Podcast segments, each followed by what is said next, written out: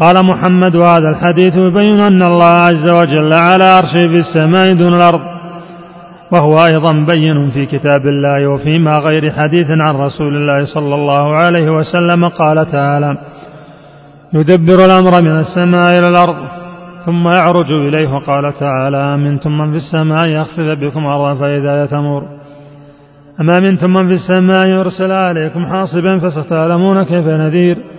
وقال تعالى إليه يصعد الكلم الطيب والعمل الصالح يرفعه.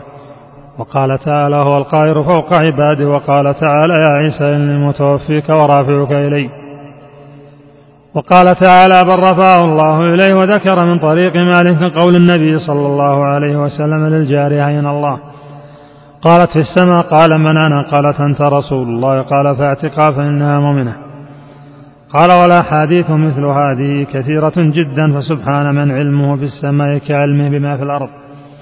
لا إله إلا هو العلي العظيم. وقال قبل ذلك باب في الإيمان بصفات الله تعالى وأسمائه. قال واعلم بأن أهل العلم بالله وبما جاءت به أنبياءه ورسله يرون الجهل بما لم يخبر به تعالى عن نفسه علما. والعجز عما لم يدع إليه معنى. وأنهم إنما ينتهون من وصفه بصفاته وأسمائه إلى حيث انتهى في كتابه وعلى لسان نبيه. وقد قال الله تعالى وأصدق القائلين كل شيء هالك إلا وجهه. وقال تعالى قل أي شيء أكبر شهادة قل الله شهيد بيني وبينكم. وقال تعالى ويحذركم الله نفسه. وقال تعالى فإذا سويته ونفخت فيه من روحي. وقال تعالى فإنك بأعيننا وقال تعالى ولتصنع على عيني وقال تعالى وقالت اليهود يد الله مغلولة قلت أيديهم ولعنوا بما قالوا بل يداهم مبسوطتان وقال تعالى والأرض جميعا قبضته يوم القيامة وقال تعالى إنني معكم أسمع وأرى وقال تعالى وكلم الله موسى تكريما وقال تعالى الله نور السماوات والأرض وقال تعالى الله لا إله إلا هو الحي القيوم وقال تعالى هو الأول والآخر والظاهر والباطن ومثل هذا في القرآن كثير فهو تبارك وتعالى نور السماوات والأرض. كما أخبر عن نفسه وله وجه ونفس وغير ذلك مما وصف بنفسه. ويسمع ويرى ويتكلم الأول ولا شيء قبله والآخر الباقي إلى غير نهاية ولا شيء بعده. والظاهر العالي فوق كل شيء والباطن بطن علمه بخلقه. فقال وهو بكل شيء عليم حي قيوم لا تأخذه سنة ولا نوم. وذكر أحاديث الصفات ثم قال فهذه صفات ربنا التي وصف بها نفسه في كتابه ووصفه بها نبيه وليس في شيء منها تحديد ولا تشبيه ولا تقدير ليس كمثله شيء وهو السميع البصير. لم تره العيون فتحده كيف هو ولكن رأته القلوب في حقائق الإيمان انتهى. وكلام الأئمة في هذا الباب أطول وأكثر من أن تسع هذه الفتيا عشره وكذلك كلام الناقلين لمذهبهم مثل ما ذكره أبو سليمان الخطابي في رسالته المشهورة في الغنية. في الغنية عن الكلام وأهله قال فأما ما سألت عنه من الصفات وما جاء منها في الكتاب والسنة فإن مذهب السلف إثباتها وإجراؤها على ظواهرها ونفي الكيفية والتشبيه عنها. وقد نفاها قوم فأبطلوا ما أثبته الله وحققها قوم من المثبتين فخرجوا في ذلك إلى ضرب من التشبيه والتكييف. وإنما القصد في السلوك الطريقة المستقيمة بين الأمرين ودين الله تعالى بين الغالي فيه والمقصر عنه. والأصل في هذا أن الكلام في الصفات فرع عن الكلام في الذات يحتذى في ذلك حذوه وأمثاله. فإذا كان معلوما أن إثبات الباري سبحانه إنما هو إثبات وجود لا إثبات كيفية. فكذلك إثبات صفاته إنما هو إثبات وجود لا إثبات تحديد وتكييف. فإذا قلنا يد وسمع وبصر وما أشبهها فإنما هي صفات أثبتها الله لنفسه. ولسنا نقول إن معنى اليد القوة أو النعمة ولا معنى السمع والبصر العلم ولا نقول إنها جوارح ولا نشبهها بالأيدي والأسماع والأبصار التي هي جوارح وأدوات للفعل. ونقول إنما وجب إثبات الصفات لأن التوقف ورد بها. ووجب نفي التشبيه عنه لأن الله ليس كمثله شيء ولا وعلى هذا جرى قول السلف في أحاديث الصفات. انتهى هذا كله كلام الخطابي وهكذا قال أبو بكر الخطيب الحافظ في رسالة له أخبر فيها أن مذهب السلف على ذلك وهذا الكلام الذي ذكره الخطابي. قد نقل نحوا منه من العلماء ما لا يحصى. مثل أبي بكر الإسماعيلي والإمام يحيى بن عمار السجزي. شيخ شيخ الإسلام أبي إسماعيل الأنصاري الهروي ومثل أبي عثمان الصابوني شيخ الإسلام وأبي عمر بن عبد البر النمري إمام المغرب وغيرهم.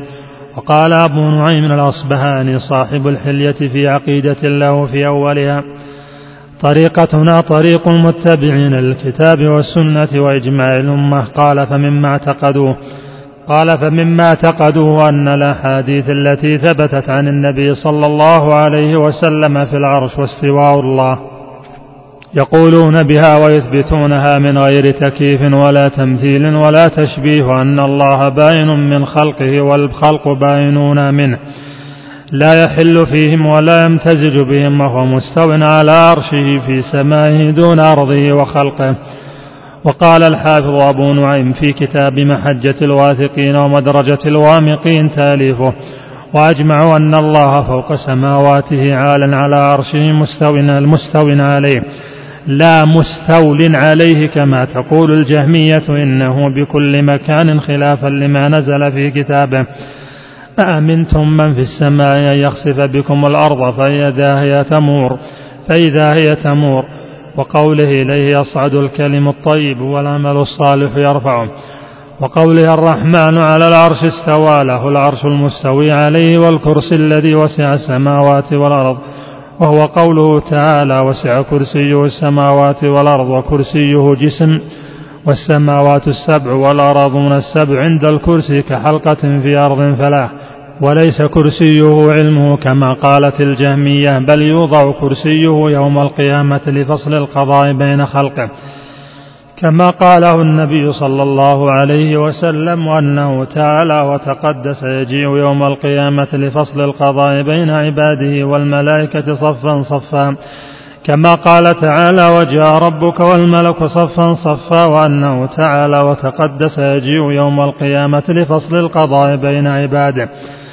فيغفر لمن يشاء من مذنب الموحدين ويعذب من يشاء كما قال تعالى. يغفر لمن يشاء ويعذب من يشاء. وقال الإمام العارف معمر بن أحمد الأصبهاني شيخ الصوفية في حدود المئة الرابعة في بلاده قال قال أحببت أن أوصي أصحابي بوصية من السنة وموعظة من الحكمة وأجمع ما كان عليه أهل الحديث والأثر وأهل المعرفة والتصوف من المتقدمين والمتأخرين. قال فيها وأن الله استوى على عرشه بلا كيف ولا تشبيه ولا تأويل والاستواء معقول والكيف فيه مجهول وأنه عز وجل باين من خلقه والخلق منه باينون بلا حلول ولا ممازجة ولا اختلاط ولا ملاصقة لأنه المنفرد الباين من خلقه الواحد الغني عن الخلق. وأن الله عز وجل سميع بصير عليم خبير يتكلم ويرضى ويسخط ويضحك ويعجب ويتجلى لعباده يوم القيامة. الضاحكا وينزل كل ليلة إلى سماء الدنيا كيف يشاء فيقول هل من داع فيستجيب له هل من مستغفر فأغفر له. هل من تائب فأتوب عليه حتى يطلع الفجر. ونزول الرب إلى السماء بلا كيف ولا تشبيه ولا تأويل. فمن أنكر النزول أو تأول فهو مبتدع ضال وسائر الصفوة من العارفين على هذا. وقال الشيخ الإمام أبو بكر أحمد بن محمد بن هارون الخلال في كتاب السنة حدثنا أبو بكر الأثرم قال حدثنا إبراهيم بن الحارث يعني العبادي قال حدثنا الليث بن يحيى قال سمعت إبراهيم بن الأشعث قال أبو بكر وهو صاحب الفضيل قال سمعت الفضيل بن عياض يقول ليس لنا أن نتوهم في الله كيفه لأن الله تعالى وصف نفسه فأبلغ فقال قل هو الله أحد الله الصمد. فقال قل هو الله أحد الله الصمد لم يلد ولم يولد ولم يكن له كفوا أحد فلا صفة أبلغ مما وصف به نفسه. وكل هذا النزول والضحك وهذه المباهاة وهذا الاطلاع كما يشاء أن ينزل وكما يشاء أن يباهي وكما يشاء أن يضحك وكما يشاء أن يطلع. فليس لنا أن نتوهم كيف وكيف. فإذا قال الجهمي أنا أكفر برب يزول عن مكانه فقل فقل بل أؤمن برب يفعل ما يشاء. ونقل هذا عن الفضيل جماعة منهم البخاري في خلق أفعال العباد. ونقله شيخ الإسلام بإسناده في كتابه الفاروق فقال حدثني يحيى بن عمار قال حدثنا أبي قال حدثنا يوسف بن يعقوب قال حدثنا حرمي بن علي البخاري وهانئ بن النضر عن الفضيل. وقال عمرو بن المكي في كتابه الذي سماه الذي سماها التعرف بأحوال العباد والمتعبدين. قال ما يجيب به الشيطان للتائبين وذكر أنه يوقعهم في القنوط. ثم في الغرور وطول الأمل ثم في التوحيد فقال من أعظم ما يوسوس في التوحيد بالتشكيك وفي صفات الرب بالتمثيل والتشبيه أو بالجحد لها والتعطيل فقال بعد ذكر حديث الوسوسة واعلم رحمك الله تعالى أن كل ما توهمه قلبك أو سنح في مجاري فكرك أو خطر في معارضات قلبك من حسن أو بهاء أو ضياء أو إشراق أو جمال أو شبح مائل أو شخص متمثل فالله تعالى بغير ذلك. بل هو تعالى أعظم وأجل وأكبر. ألا تسمع إلى قوله تعالى ليس كمثله شيء وهو السميع البصير. وقوله ولم يكن له كفوا أحد لا شبيه ولا نظير ولا مساو ولا مثل. أولم تعلم أنه تعالى لما تجلى للجبل تدكدك لعظم هيبته وشامخ سلطانه فكما لا يتجلى لشيء إلا اندك كذلك لا توهمه أحد إلا هلك. فرد بما بين الله في كتابه من نفسه عن نفسه التشبيه والمثل والنظير والكفر. فإن اعتصمت به وامتنعت منه أتاك من قبل التعطيل لصفات الرب تبارك وتعالى وتقدس في كتابه وسنة رسوله محمد صلى الله عليه وسلم فقال لك إذا كان موصوفا بكذا أو وصفته فقال لك إذا كان موصوفا بكذا أو وصفته أوجب لك التشبيه فأكذبه. لأنه اللعين إنما يريد أن يستزلك ويغويك ويدخلك في صفات الملحدين الزائغين الجاحدين لصفة الرب تعالى. فاعلم رحمك الله تعالى أن الله واحد تعالى لا كلا أحد فرد صمد لم يلد ولم يولد ولم يكن له كفوا أحد. إلى أن قال خلصت له الأسماء السنية فكانت واقعة في قديم الأزل بصدق الحقائق. لم يستحدث تعالى صفة كان منها خليا أو اسما كان منه بريا تبارك وتعالى.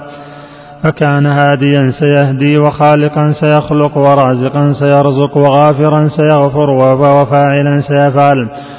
لم يحدث له الاستواء إلا وقد كان في صفة أنه سيكون ذلك الفعل فهو يسمى به في جملة فعله كذلك قال الله تعالى وجاء ربك والملك صفا صفا بمعنى أنه سيجيء فلم يستحدث الاسم بالمجيء. وتخلف الفعل لوقت المجيء فهو جاء سيجيء ويكون المجيء منه موجودا بصفة لا تلاحقه.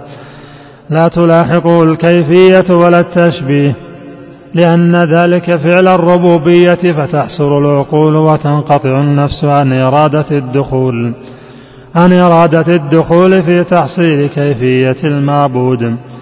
فلا تذهب في أحد الجانبين لا معطلا ولا مشبها وارض لله بما رضي به لنفسه.